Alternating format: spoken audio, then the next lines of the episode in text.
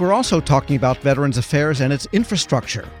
The department is coming up with a new plan to expand its network of healthcare facilities and improve the infrastructure of existing ones. That's after Congress scuttled an earlier VA plan to close some facilities and build new ones. To do anything, VA officials need Congress to pass a spending deal for fiscal 2023. Federal News Network's Jory Heckman has more. So, Jory, after the unions effectively scuttled the last plan, what do we know about the new plan? Well, things are still pretty preliminary at this point, but what we know so far is that the plan that is in the works that we're going to see in the first half of calendar year 2023 that is going to be a plan that's much more focused on expanding the VA and less on closing some facilities, which was the original plan under the Asset and Infrastructure Review or AIR Commission.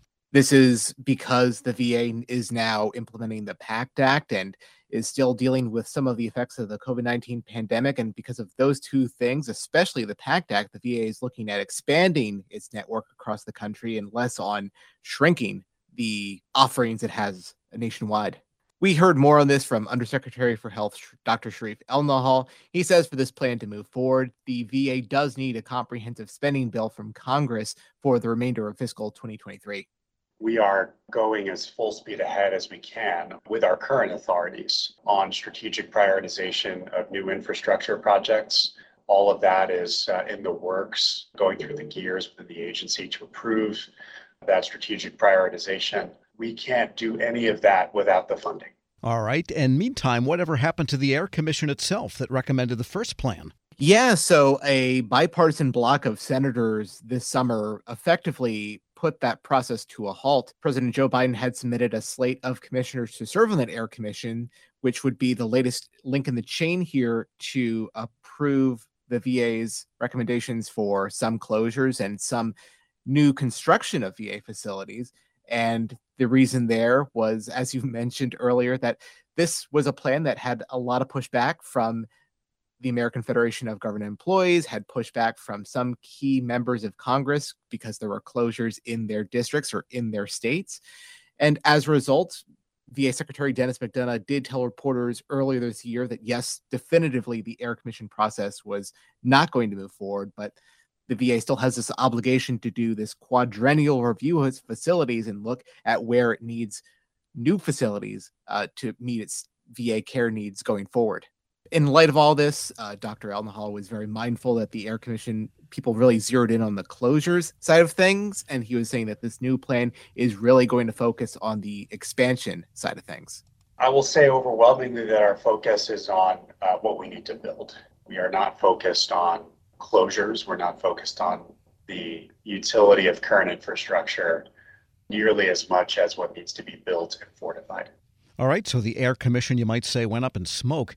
And what about the state of VA medical facilities that they will keep open? Because those sometimes get old and aging. Yeah, some of these are getting quite old and aging. The average age of a VA medical facility is 60 years old at this point. And with that average, that means that some of these buildings are a century old.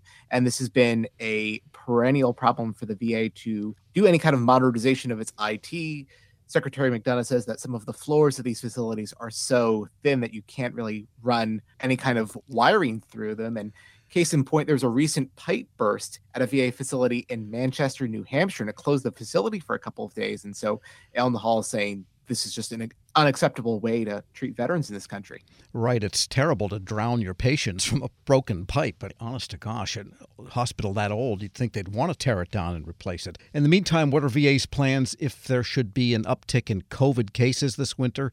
You know, you see reports about this triple threat from RSV and from flu and a spike in COVID cases happening already yeah, there's a couple of nasty things floating around, and as people are more indoors for the winter, those numbers go up. And so the VA is very mindful, as it has been for the past couple of years, about employee sick outs and what that means for staffing across the country. And the VA is not quite doing anything just yet. They're not deploying folks, but they are readying the troops, so to speak. They have their disaster emergency medical personnel system, or DEMPS, in which they are able to rapidly deploy people from uh, one area to another area where there is that critical staffing shortage. And they are also standing up a separate task force here, if you will.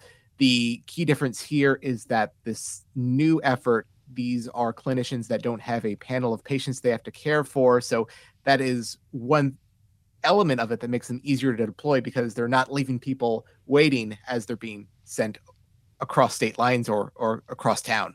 Here we heard from Elnahal describing how these efforts are underway and what the VA is doing to keep an eye on things. We're continuously trying to think about how we fortify deployable clinical teams in the context of the pandemic, knowing that we're still in the middle of it. All right, I can imagine what people call the DEMPS program when Elnahal's not listening. And also the vaccine mandate for healthcare workers. This was never really totally resolved, nor was it resolved totally for the workforce in general in the federal government. So, what does compliance standards where, where are they with with uh, vaccinating their own people at this point? Right. Yeah. This is one of these rare sections of the federal workforce where a vaccine mandate is in place specifically for those healthcare workers. And what we have broken down by the numbers here is an update on where VHA stands on that. About 90% of its workers have provided some record of being vaccinated. About 9% have requested an exemption and have been granted that exemption. And that really leaves uh, a very minimal number of employees that were disciplined in some way. That is 78 disciplinary actions that did not result in separation from the agency. Some of those result in reassignments. And there were 11 VHA employees that were removed for failure to follow safety protocols or just even comply with the vaccination requirements or just going through the process of even asking for exemption if they wanted one. All right. Well, I guess the central theme here is they need some help from Congress to go forward as 2023 becomes a fiscal year as well as a calendar year. Federal News Network's Jory Heckman. Thanks so much. Thanks, Tom. And be sure to check out his story at federalnewsnetwork.com.